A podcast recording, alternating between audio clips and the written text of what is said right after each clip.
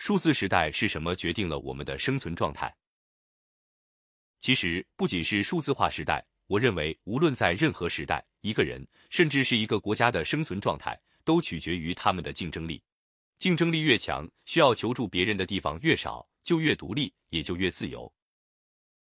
而竞争力有些是显性的，有些又是隐性的。隐性的竞争力甚至更重要，它不是一项具体的某种技能，而是一种思维方式，或者说底层的动态能力。拥有这种能力，无论他身处哪一个时代。走到哪个地方，从事什么职业，都能更快的上手，取得更好、更大的成就。就像任正非所说：“就算我去做豆腐，也一样能够取得成功。”这话我深信不疑。那么，这种隐性竞争力又来自于哪里呢？毫无疑问，竞争力来自于他们的创造力和生产力。也就是说，同样的时间内，谁能生产出更多的东西，创造更大的价值，谁可支配的剩余资源更多。谁的竞争力就更强，生存状态也就更自由。这就好比一只水桶，如果说水代表财富或者说价值的话，水流入的速度远远大于流出的速度，人就会更自由，就不必没完没了的挑水，不必让解决生存问题占据过多的心智带宽，从而可以去做更有意义、更有价值、更重要的长期事业，从而获得更好的生存资源和状态。一个人或一个国家真正的竞争力。甚至不在于他拥有多少钱，而在于他拥有多少资源。否则，津巴布韦就不应该这么贫穷了，印钞就能解决贫困问题了。所以，根源还是在于生产力、创造力、输出能力。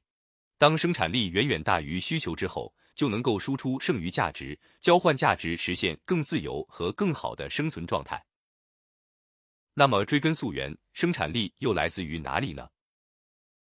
我认为以下两个方面至关重要。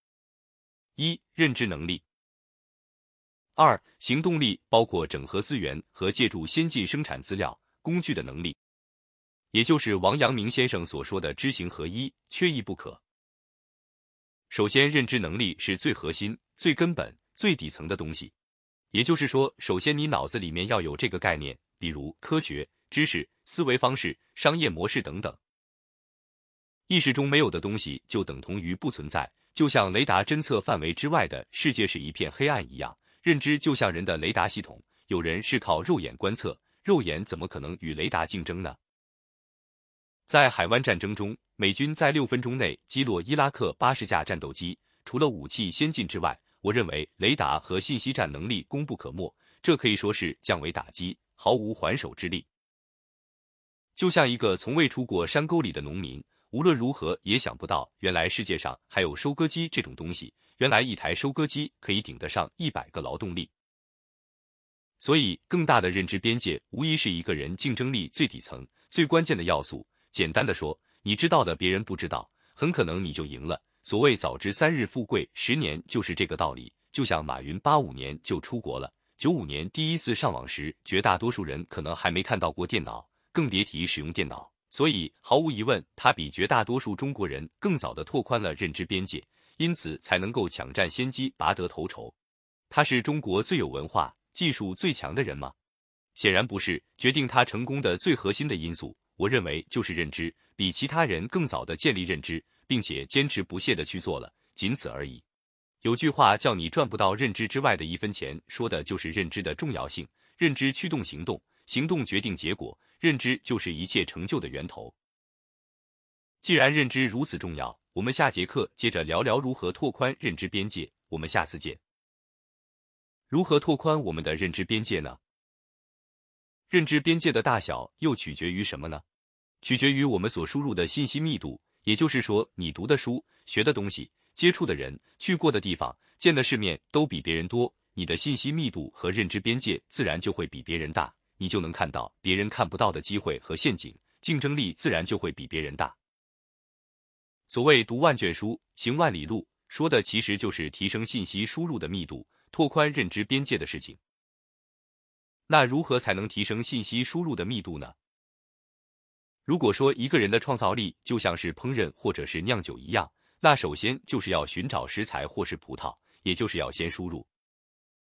在过去，人们的信息输入渠道其实是非常有限的，无非就是读万卷书，行万里路。然而，这在过去其实是成本非常昂贵的一件事情，只有极少数权贵阶层才有读书和受教育的资本，更不要说行万里路。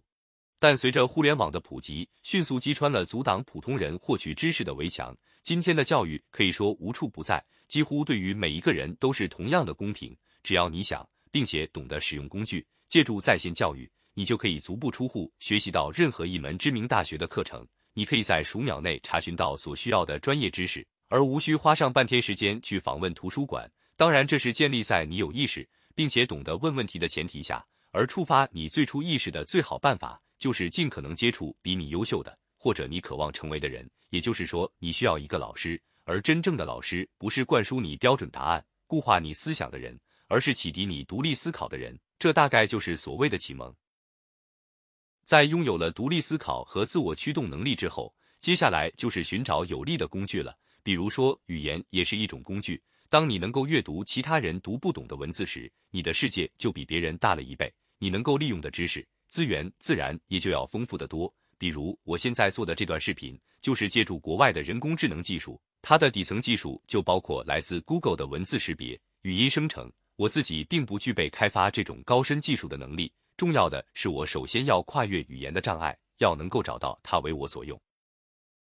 实际上，对于今天的人类来说，语言的障碍已经变得前所未有的微小了，甚至可以忽略不计了。